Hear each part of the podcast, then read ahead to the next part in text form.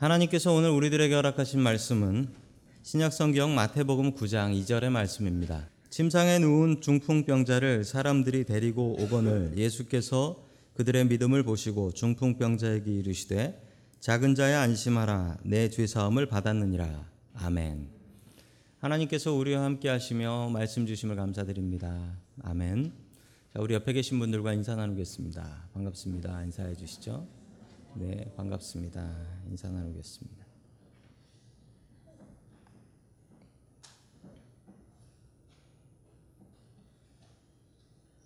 어떤 분이 이런 얘기를 하셨습니다. 세상에 자기가 만나본 중에 친구가 세 종류가 있다. 첫 번째 친구는 내가 어려울 때 나를 도와준 친구랍니다. 두 번째 친구는 예상하시겠지만 내가 어려울 때 나를 배신한 친구랍니다.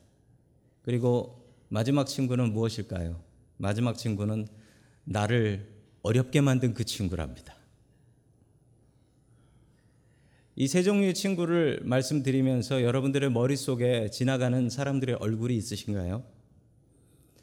미국 생활을 하면서 참 어려운 점 중에 하나가 친구가 없다입니다. 친구가 없다. 뭐 나이 같은 친구가 아니라 좀 마음 통하는 친구도 없다. 친구가 없다라는 게 참 미국 생활하는 게 힘든 점이기도 합니다. 한국 같으면 중학교 친구, 고등학교 친구, 대학교 친구, 친구 만나기 참 쉽고 오히려 귀찮기까지 한데 미국에선 친구가 귀해서 가끔은 잘 친하지도 않은 사람이 연락이 와가지고 아 나 샌프란시스코 놀러 가는데 뭐 관광 좀 시켜줘 이런 얘기 하면은 귀찮잖아요. 처음에 귀찮은데 그 관광 시켜주고 나서 헤어질 때 되면은 그 왜 이렇게 섭섭하고 서운한지 왜 그런 마음이 들까요? 친구가 없어서 그렇습니다. 오늘 성경에 참 아름다운 친구가 나오는데 중풍병자와 그의 네 친구들에 대한 이야기입니다. 오늘 이 말씀을 통하여서 우리의 친구들을 다시 생각해 보고 또 이 말씀을 통하여서 내가 어떤 친구가 될 것인가를 다시 한번 고민해 보는 시간 되기를 소망합니다. 첫 번째 하나님께서 우리들에게 주시는 말씀은 믿음의 친구가 되라라는 말씀입니다. 믿음의 친구가 되라. 예수님께서는 이 가버나움에서 지난 시간의 이야기입니다. 가버나움에서 백부장의 종과 베드로의 장모님을 고쳐 드렸습니다. 그러고 나니까 사람들이 몰려들어서 감당할 수가 없었죠. 예수님께서는 다시 가버나움에서 저 거라사 쪽으로 배를 타고 이동하셨습니다. 사람들을 피하기 위해서였습니다. 지난 시간 거라사에서 어떤 미친 사람, 정신병이 든 사람을 고쳐 주었더니 동네 사람들이 좀 떠나 주십시오 해서 예수님께서는 다시 배를 타고 돌아가십니다. 자, 그 말씀을 생각하면서 우리 마태복음 9장 1절 말씀 같이 봅니다. 시작. 예수께서 배에 오르셔서 바다를 건너 자기 마을에 돌아오셨다. 아멘. 자기 마을에 돌아오셨다라고 하셨습니다. 이 마을이 어딘지 궁금해서 영어를 보니까 영어도 답이 없습니다. His own town 그냥 이렇게 나와버렸어요. 여기가 어딜까요? 예수님의 고향이 나사렛이니까 나사렛일까요? 나사렛 아닙니다. 왜 아니냐면 나사렛은 배 타고 못 갑니다. 나사렛은 배 타고 갈 수 있는 곳이 아니에요. 자, 그렇다면 여기가 어디냐면 여기가 바로 가버나움입니다. 다시 아까 그 지도에 있는 가버나움으로 돌아오셨는데 명심하십시오. 오늘 성경에도 이 가버나움을 뭐라고 하냐면 예수님의 자기 마을이다. 이 가버나움이 예수님의 미션 베이스 캠프가 되는 곳입니다. 이곳을 중심으로 선교를 하셨던 것이죠. 게다가 가버나움은 갈릴리 호숫가에 있었던 마을이었기 때문에 배를 타고 갈 수 있는 곳이기도 했습니다. 예수님께서 돌아가셨으니 가버나움으로 가셨으니 어떻게 되었을까요? 그 사이에 더 많은 환자들이 몰려 있었습니다. 예수님께 고침 받으려고 소문 나가지고 분명히 돌아오실 텐데 돌아오신 병 고침 받자. 수많은 사람들이 모여 있었다라는 것입니다. 자, 2절의 말씀을 계속해서 봅니다. 시작. 사람들이 중풍병 환자 한 사람을 침상에 누인 채로 예수께로 날라왔다. 아멘. 자, 날라왔다라는 걸 이렇게 날라갔다라는 걸로 생각하시면 안 됩니다. 침상에 누인 채로 그대로 날라서 왔다라는 거예요. 어느 중풍병자가 있었는데 이분의 상태가 아주 좋지 않았습니다. 이 중풍병에 걸린 분들이 그 상태에 따라서 다른데 어떤 분은 이 걷는 게 좀 불편하신 분이 계세요. 그렇지만 자기 힘으로 걷는 분이 계시고 어떤 분은 그것도 안 되셔가지고 옆에 분이 이렇게 부축해줘야지 걸을 수 있는 분이 계시고 또 어떤 분은 가장 심한 분인데 아예 일어나지 못하고 병상에 누워 계신 분이 계십니다. 오늘 성경 말씀에 나오는 분은 바로 그런 분입니다. 병상에 누워서 꼼짝할 수 없었다. 사람들이 이 중풍병 환자를 침상에 누인 채로 예수님께 데려온 이유는 무엇일까요? 얼마 전에 예수님께서 백부장의 종 중풍 걸렸었잖아요. 중풍 걸린 그 백부장의 종을 치료해 주셨다. 이 소문이 나니까 야, 저분은 중풍병을 고칠 수 있다. 이 소문이 나버린 거예요. 그러니까 중풍병 환자를 데리고 왔습니다. 자, 오늘 마태복음에서는 사람들이라고 이야기를 하는데 이 사람들이 어떤 사람들인지 좀 궁금합니다. 그래서 이 성경 말씀이 마가복음과 누가복음에도 동일하게 나오는데요. 우리 마가복음 2장 3절 같이 봅니다. 시작. 그때 한 중풍병 환자를 네 사람이 데리고 왔다. 아멘. 몇 명이 데려왔다고요? 네 명. 이 병상이니까 네 모퉁이가 있으니까 아마 네 모퉁이 한 사람씩 해가지고 들고 온 것 같습니다. 이 사람들이 중풍병 환자의 가족이라고는 나오지 않습니다. 아마 친한 사람들, 친한 동네 사람들, 친구들일 것 같습니다. 그래서 아, 일반적으로 이 사람들을 중풍병 환자의 네 명의 친구들이라고 보고 있습니다. 자, 계속해서 4절의 말씀을 봅니다. 그들이 했던 행동입니다. 같이 읽습니다. 시작. 무리 때문에 예수께로 데리고 갈 수 없어서 예수가 계신 곳 위에 지붕을 걷어내고 구멍을 뚫어서 중풍병 환자가 누워 있는 자리를 달아 내렸다. 아멘. 유대인들의 집은 그렇게 크지 않습니다. 예수님께서 집에서 가르치셨을 때 아마 그 안은 사람으로 가득 차 있었을 것이고 그들의 대부분은 환자들이었을 것입니다. 혹은 그 환자들의 가족, 예수님께서는 환자가 직접 그 자리에 없어도 원격 치료까지 하신다. 말씀으로만 그 소문이 나서 수많은 환자와 가족들이 그 자리에 가득 채워져 있었는데 이 사람들은 목숨 걸고 그 자리를 지키는 사람들이었습니다. 아마 새벽부터 와서 줄 서가지고 거기 들어갔을지도 몰라요. 이들에게 양보는 절대 없습니다. 네 병이 나와야지 어디 이 상황에서 다른 사람에게 양보를 하겠습니까? 간절한 마음으로 나와 있었기 때문에 이들은 양보하지 않았고 중풍병 환자를 데리고 온 네 명의 친구들은 늦게 도착할 수밖에 없었죠. 왜냐하면 다른 사람들은 자기 몸만 가면 되는데 중풍병 환자의 침상을 들고 갔으니 당연히 늦었죠. 아무도 자리를 내어주려는 사람이 없었습니다. 이때 이 네 친구들은 큰 결단을 하지요. 지붕으로 올라가는 가파른 계단을 지나서 그 지붕으로 가서 지붕에 구멍을 뚫고 중풍병 환자를 위에서부터 내려 보내자라는 생각을 했던 것입니다. 이 이야기는 너무나 유명한 이야기지만 상상해 본다면 아니 어떻게 남의 집 지붕에 구멍을 내고 거기로 사람을 내릴 생각을 했을까? 이거 무슨 공수부대나 특공대 사람들이 하는 것인데 이걸 어떻게 생각했을까? 그리고 지붕이 그렇게 쉽게 구멍이 날까? 이거 정말 알 수 없는 노릇입니다. 이것을 알기 위해서는 당시 유대인들의 집이 어떻게 생겼는지 좀 보실 필요가 있습니다. 자, 화면을 보시면 당시 유대인들의 집의 모양입니다. 자, 밑에부터 설명해 드리자면 제일 밑에 층에는 가축이 자라고 있습니다. 가축이 자라고 있어요. 저기 가축들 보이시죠? 자, 가축들이 저 안에서 자라는 이유는 밖에 있으면 춥기도 하고 맹수들의 공격을 받기 때문에 유대인들은 저 귀한 가축을 지키기 위해서 맨 밑에 층은 저런 마국간을 만들어 놨어요. 아마 예수님께서도 마국간에서 주무셨다, 태어나셨다라는 것은 아마 저곳, 그 건물의 제일 밑에 있었던 동물들이 사는 구역이다라고들 보고 있습니다. 자, 그 위층으로 올라가 보면 그 위층에 사람이 사는 구역이 있습니다. 사람이 사는 구역이 있는데 창문이 있는데 작아요. 당시에 유리창이 없었기 때문에 창문은 나무로 되어 있었습니다. 그럼 그 틈으로 얼마나 많이 바람이 추운 바람이 들어오겠습니까? 그래서 창문은 작습니다. 창문은 작아요. 아주 작은 창문들이 만들어져 있는 것을 보실 수가 있습니다. 자, 생각해 보신다면 저기서 사람이 잠을 잔다 생각하면 밑에는 짐승 우는 소리 들리고 짐승들의 배설물 냄새가 올라옵니다. 그리고 해가 떠서 아침이 돼도 이게 해가 떴는지 말았는지 그 창틈으로 새어 들어오는 빛을 보지 않으면은 이게 아침인지 저녁인지 알 방법도 없습니다. 자, 그래서 당시 사람들은 해가 뜨고 나면은 저 답답한 그리고 냄새 나는 방 안에 있기보다는 일을 하던 사람과 대화를 하던 어디로 갔다? 지붕으로 올라갔습니다.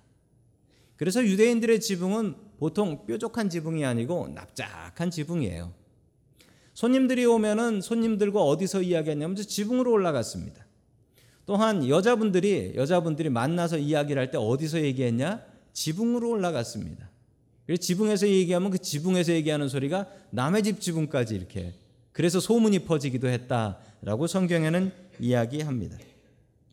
자, 지붕을 저렇게 어떻게 만들었냐면 지붕에 먼저 마른 짚을 깝니다. 마른 짚을 깔아서 지붕을 씌우고요.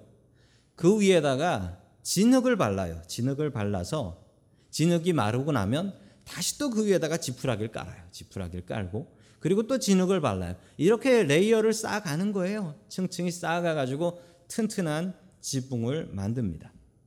자, 그런데 이 지붕은 좀 관리를 잘해야 됩니다. 안 그러면 지붕에 구멍이 납니다. 구멍 날 뿐 아니라 지금 화면에 보시면은 지붕에서 일하는 분이 계시죠? 뭐라고 계신가요? 로라를 밀고 있습니다. 저건 테니스장에서 하는 건데. 저거 왜 하냐면 땅을 딱딱하게 만들지 않으면 저기에 풀이 자라기도 하고 심지어는 작은 나무가 자라요. 그럼 어떻게 될까요? 아, 그 뿌리 힘이 대단해요. 뿌리 힘이 지붕을 뚫어버립니다. 그러지 않으려면 열심히 딱딱하게 로라로 갈아주지 않으면 저 지붕에서 나무가 자라서 구멍이 뽕 나버리게 됩니다. 이 지붕이 아주 강한 지붕이 아니었다라는 사실입니다. 게다가 이런 지붕 공사는 누가 했느냐? 유대인들도 그렇고 우리 조상들도 그렇고 지붕 관리는 이렇게 했습니다. 화면에 보시면은 우리 초가집 지붕 올리는 그 사진이 있습니다. 저 초가집 위에 사람들이 여럿이 올라가는데 저 사람들은 저 집 사람들이 아닙니다. 시골에서 저거 해보신 분 계신지 모르겠는데 저거 하는 사람들은 누구냐면 동네 사람들입니다. 그냥 동네 사람들이에요. 왜 그러냐면 저거는 무조건 맑은 날 하루에 해 치워야지 하루에 해 치우지 않으면은 비 오면 지붕 셉니다. 그래서 맑은 날 나를 잡아서 오늘은 우리 집 하고 내일은 니네 집 하자. 이래서 동네 사람들이 다 같이 저희를 해요. 유대인들도 마찬가지였습니다. 유대인들도 지붕을 관리할 때 지붕을 동네 사람들이 같이 했습니다. 아마 어쩌면 오늘 이 네 친구들이 이 동네 사람들이었다면 이 지붕이 어떤 지붕인지 잘 알고 어쩌면 이 지붕을 동네 사람들과 같이 올렸던 그 사람들일 수도 있습니다. 지붕 일은 같이 들 했으니까요. 그러나 이 지붕을 뚫는다라는 것은 대단한 일이었습니다. 지붕을 뚫으면 어떻게 될까요?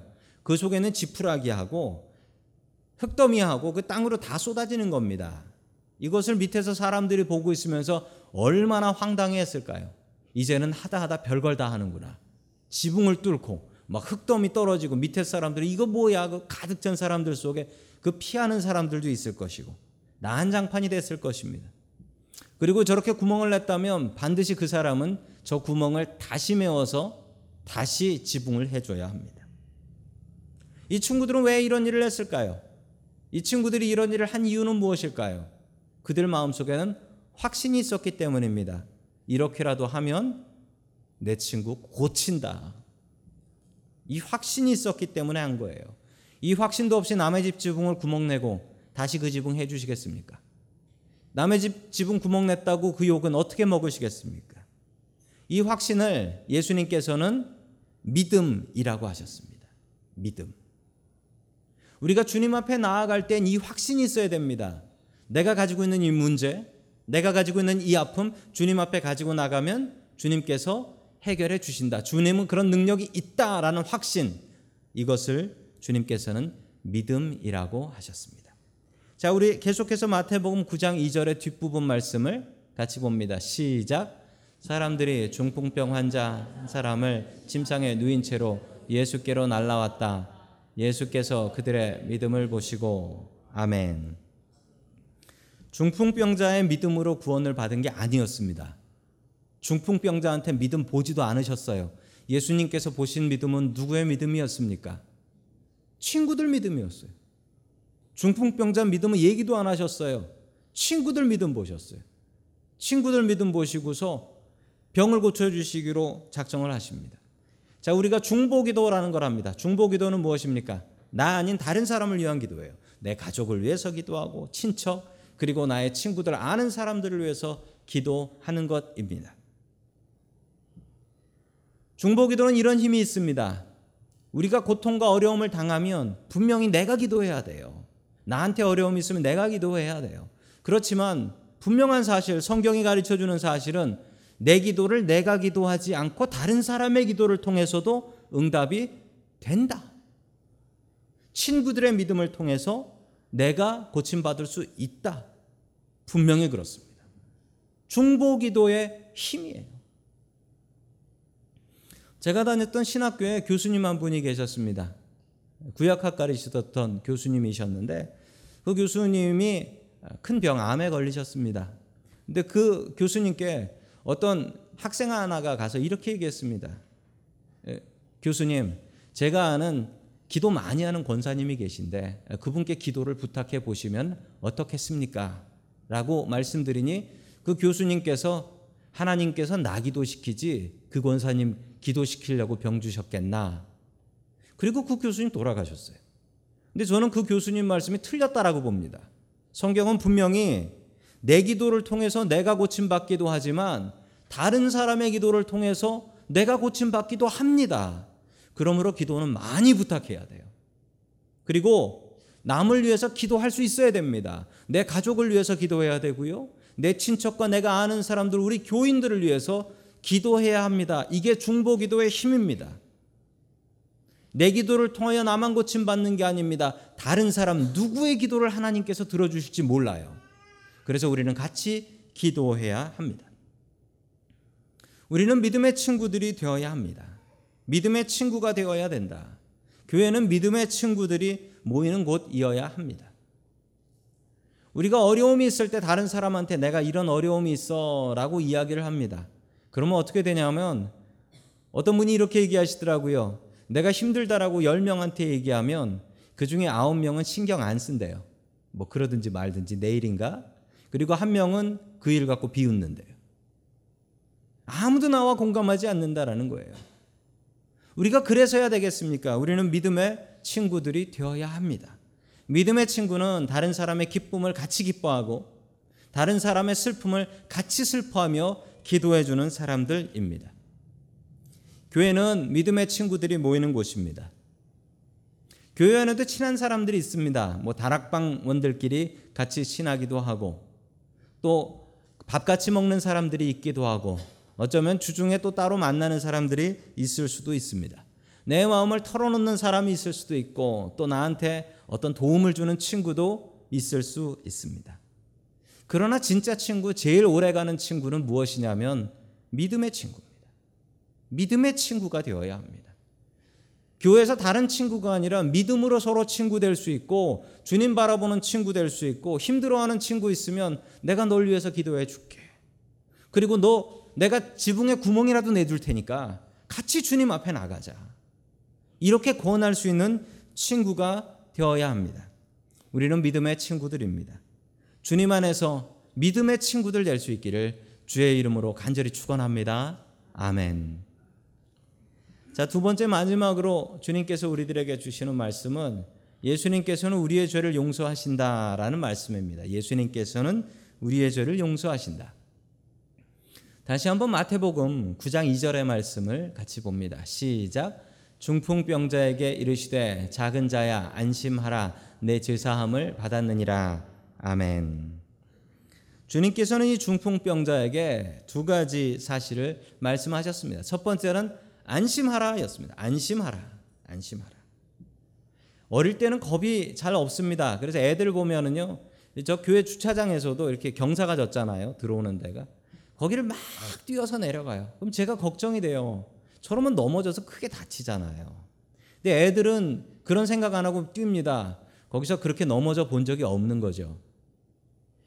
나이를 한 살, 두 살 먹게 되면서 근심과 걱정이 늘어납니다. 아이들을 보면서도 아이고 저렇게 하면 다치는데 저렇게 하면 큰일 나는데 그래서 느는 게 있습니다. 잔소리가 늡니다. 나이가 들수록 잔소리가 늘어요. 그래서 할머니 할아버지가 되면 더 잔소리가 더 늘어요. 더 늘어요. 늦게 다니지 마라. 밥은 꼭 챙겨 먹어라. 꼭 그런 잔소리들을 하게 됩니다. 왜 그러냐면 살면서 경험이 자꾸 늘어서 그래요. 살면 살수록 느는 게 근심이고 걱정입니다. 가족이 늘면 늘수록 걱정과 근심이 늘어납니다. 그래서 나이 들어서 기도가 늘면 늘었지 줄지가 않아요. 근심과 걱정거리가 많아서 그렇습니다. 우리가 주님 품에 안기면 이런 염려와 걱정이 사라집니다. 주님께서 우리에게 이렇게 명령하십니다. 내 품 안에 있으면 안심하라. 안심하라. 저는 그래서 고기 먹을 때도 안심을 제일 좋아합니다. 안심이 되거든. 주님께서 우리에게 안심하라 명령하십니다. 이것은 헛된 명령이 아닙니다. 우리가 주님의 품에 안겨 있으면 우리의 근심과 걱정은 눈 녹듯이 사라지는지 믿으시기 바랍니다. 아멘. 또 이 중풍병자에게 주님께서 두 번째 하셨던 말씀은 죄 사함을 받았다라고 말씀하셨습니다. 왜 아픈 환자에게 죄 사함을 말씀하셨을까요? 그 이유가 있습니다. 얼마 전에 제가 작년 말에 몸이 좀 안 좋아서 교회를 한 주 못 나왔었습니다. 설교도 못 하고 준비 다 했었는데 설교도 못 하고 그때 제가 들어 누워 가지고 무슨 생각을 했을까요? 제 마음속에 드는 생각이 딱 하나였습니다. 뭐였냐면 하나님, 제가 무슨 죄를 지었습니까? 이 생각이 제 마음을 떠나지 않더라고요. 아파 보신 분들은 아실 겁니다. 아파 보신 분들은 공통적으로 이 마음을 품습니다. 하나님, 내가 지은 죄가 많습니까? 내가 무슨 죄를 지어서 이런 병이 생겼습니까? 이런 마음 다들 마음속에 갖고 사십니다. 아파 보신 분들은 아실 거예요. 제가 늘 하나님의 말씀을 통해서 가르치는 것은 하나님께서는 죄 지은 것 때문에 사람에게 그런 병 주지 않는다라고 가르치지만 죄가 아프니까 제 마음속에는 그 생각밖에 들지 않더라고요. 내가 무슨 죄를 지었습니까? 하나님, 내가 무슨 죄를 지어서 이렇습니까? 우리 사람들에게 죄책감은 필요합니다. 죄책감은 필요해요. 세상에 죄가 뭔 줄도 모르고 사는 사람들이 있습니다. 정말 흉악한 죄를 짓고도 내가 무슨 죄를 지었어? 이러는 사람들 있습니다. 그런 사람들을 우리는 철면피라고 합니다. 그러고도 잘 살대요. 그런 사람들 많이 있습니다. 죄책감 있어야 됩니다. 우리가 죄를 알아야 주님 앞에 나와서 회개할 생각을 하죠. 죄를 모르면 우리가 주님 앞에 죄인이 아니라면 주님을 왜 찾겠습니까? 내 사는 대로 살면 되지. 죄책감은 너무나 필요합니다. 그런데 사탄은 우리에게 쓸데없는 죄책감을 줍니다. 누구한테 가서 용서를 빌 수도 없는 죄책감이에요. 그 사람은 그렇게 생각하지도 않는데 나 혼자 스스로 생각하는 거예요. 스스로 내가 죄졌다. 내가 왜 그랬을까? 내가 왜 그랬을까? 집에 가서도 오늘 예배 마치고 집에 가서도 내가 그때 그 말 왜 했을까? 그 사람은 그런 거 갖고 이상하게 생각도 않는데. 사탄은 우리에게 쓸데없는 죄책감을 줍니다. 예수님께서는 그 중풍병자의 마음 속에 그 죄책감을 보셨습니다. 내가 무슨 죄를 지어서 이런 병에 걸려 누워서 움직이지도 못하나. 내가 무슨 죄를 지어서 내 친구들 이 고생을 시키나. 내가 무슨 죄를 지어서 남의 집 지붕을 뚫고 내려가고 있나. 내가 죽어야. 예수님께서는 이 중풍병자의 몸의 병도 보셨지만 예수님께서는 이 중풍병자의 마음의 병도 보셨습니다. 그리고 선포하셨습니다. 내 죄 사함을 받았느니라. 우리가 주님 앞에 나오면 주님께서는 우리에게 이 원인 모를 죄책감을 용서해 주십니다. 주님 앞에 나오면 이 죄용산 받으시는 줄로 믿으시기 바랍니다. 아멘. 1972년 6월 8일에 있었던 일입니다. 월남전이 한참이던 베트남에서 있었던 일인데 미군 비행기 한 대가 어, 베트남 베트공들이 숨어 있다라고 알려져 있는 마을을 폭격하기로 되어 있었습니다. 그래서 폭격을 하는데 뭐 사람이 만든 무기 중에 가장 흉악한 무기라고 하는 네이팜탄을 투하했습니다. 네이팜탄은 예, 한국말로는 백린탄이라고 하는 폭탄인데 이 폭탄이 떨어지면 그 속 안에 들어 있었던 수많은 기름이 쏟아져서 불이 붙는데 이 불이 얼마나 대단한 불이냐면 물로도 꺼지지 않고 뭐 모래를 부어도 꺼지지 않고 소화기로도 꺼지지 않는 정말 지옥과 같은 불이다라고 합니다. 실제로 전쟁터에서 이 폭탄을 사용했을 때 자신의 몸에 불이 붙었던 병사들은 스스로 자살을 했다고 합니다. 불이 꺼지지 않고 계속 타고 있으니까 그 고통에 스스로 자살까지 했다라고 하는 그 백린탄을 베트남 마을에 떨어뜨렸습니다. 분명히 민간인들은 다 철수했고 민간인들은 다 내보냈다라는 얘기를 듣고 폭탄을 투하했는데 그 동네에 있는 절이 있었는데 그 절에 동네 아이들이 숨어 있었습니다. 그리고 그 절에 폭탄이 떨어졌습니다. 그리고 불타기 시작했습니다. 놀란 아이들이 뛰어나오기 시작했는데 그때 사진 한 장이 찍힙니다. 에, 여러분들도 보셨을 만한 사진인데 그해 그 퓰리처상을 수상한 사진입니다. 저 사진입니다.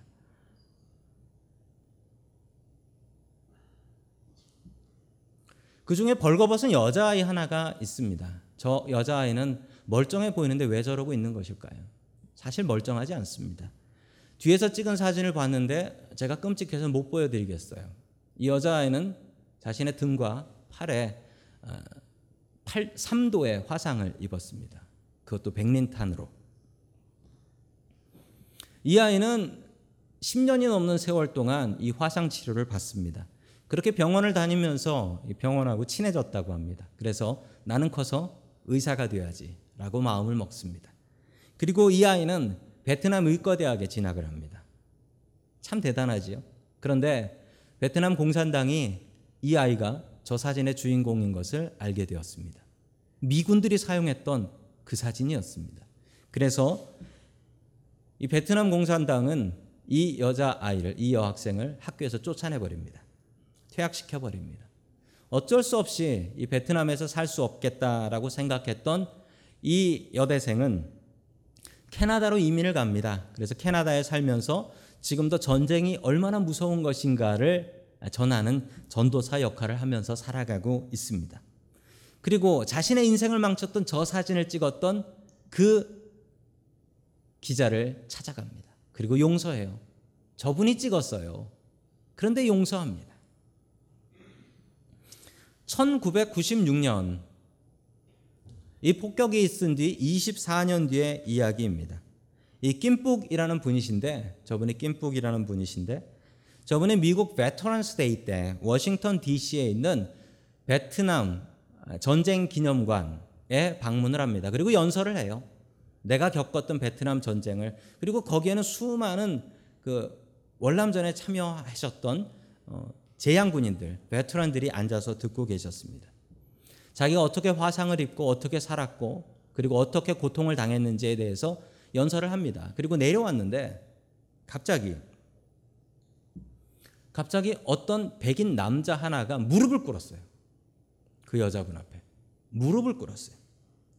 이 분이 누구였냐면 존 플러머라는 백인이었습니다. 저분이에요. 화면에 나오는. 저분이 무릎을 꿇고 이렇게 얘기했습니다.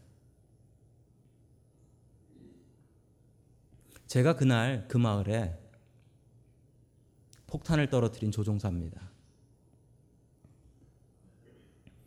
저는 마을의 사람들을 다 대피시켰다는 말을 믿고 폭탄을 투하했습니다. 제가 저지른 잘못을 용서해 주십시오. 저도 당신의 사진을 보고 24년간 하루도 제대로 잘 수가 없었습니다. 저는 24년 동안 당신을 찾아 헤맸습니다. 저를 용서해 주십시오. 김푹은 존 플러머를 안아주었습니다. 그리고 괜찮아요. 저는 이미 다 용서했는걸요. 24년 동안의 괴로움이 단 2분의 만남 동안에 해결이 나버렸습니다. 저 존 플러머는 군대를 제대한 뒤에 자기의 죄책감 이 죄를 씻기 위해서 미국 감리교회 목사님이 되셨습니다. 그럼에도 불구하고 그의 마음속에는 해결이 되지 않았어요. 그때 내가 폭탄을 떨어뜨리지 않았더라면 그 소녀가 그 고통을 당하지 않았을 텐데. 목사가 되었어도 그의 그 정체 모를 죄책감은 피할 방법이 없었습니다. 사탄은 죄책감을 이용합니다. 잘못된 죄의식. 누구한테 가서 용서를 빌 수도 없고 누구한테 가서 사과할 수도 없는 잘못된 죄책감을 우리에게 주고 존 플러머 목사님의 인생을 망가뜨리려고 했던 것처럼 우리의 인생도 망가뜨리려고 합니다. 여기 죄책감에 누워 있는 중풍병자 하나가 있습니다. 주님께서는 그 친구들의 믿음을 보셨습니다. 그리고 그 중풍병자의 죄책감을 보셨습니다. 그리고 죄사함을 먼저 선포하셨습니다. 그 죄사함 뒤에 이렇게 선포하셨습니다. 우리 마태복음 9장 6절의 말씀 같이 봅니다. 시작. 그러나 인자가 땅에서 죄를 용서하는 권세를 가지고 있음을 너희들이 알게 하겠다.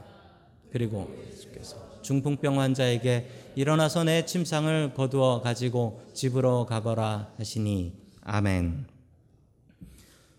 중풍병자에게 일어나서 네가 일어나지 못했던 네가 실려온 그 더러운 침상 네가 네 손으로 직접 치워서 나가라 이렇게 명령하셨습니다. 그리고 이 중풍병자는 이 말씀에 순종했습니다. 그의 몸에 힘이 생겼습니다. 명령하신 대로 자신의 침상을 자기가 치워서 자기가 들고 나가버리는 기적이 일어납니다. 오늘 이 자리가 주님께서 역사하시는 그런 기적의 자리가 되기를 축원합니다. 그리고 여기 모인 우리들이 믿음의 친구들이 되어서 서로를 서로를 위해서 기도해주고 주님 앞에 이끄는 친구들이 되기를 축원합니다. 또한 나아가서 우리가 우리를 괴롭히는 정체 모를 죄책감, 그 죄책감으로부터 주님으로부터 용서함 받고 자유함 얻을 수 있기를 주의 이름으로 간절히 축원합니다. 아멘.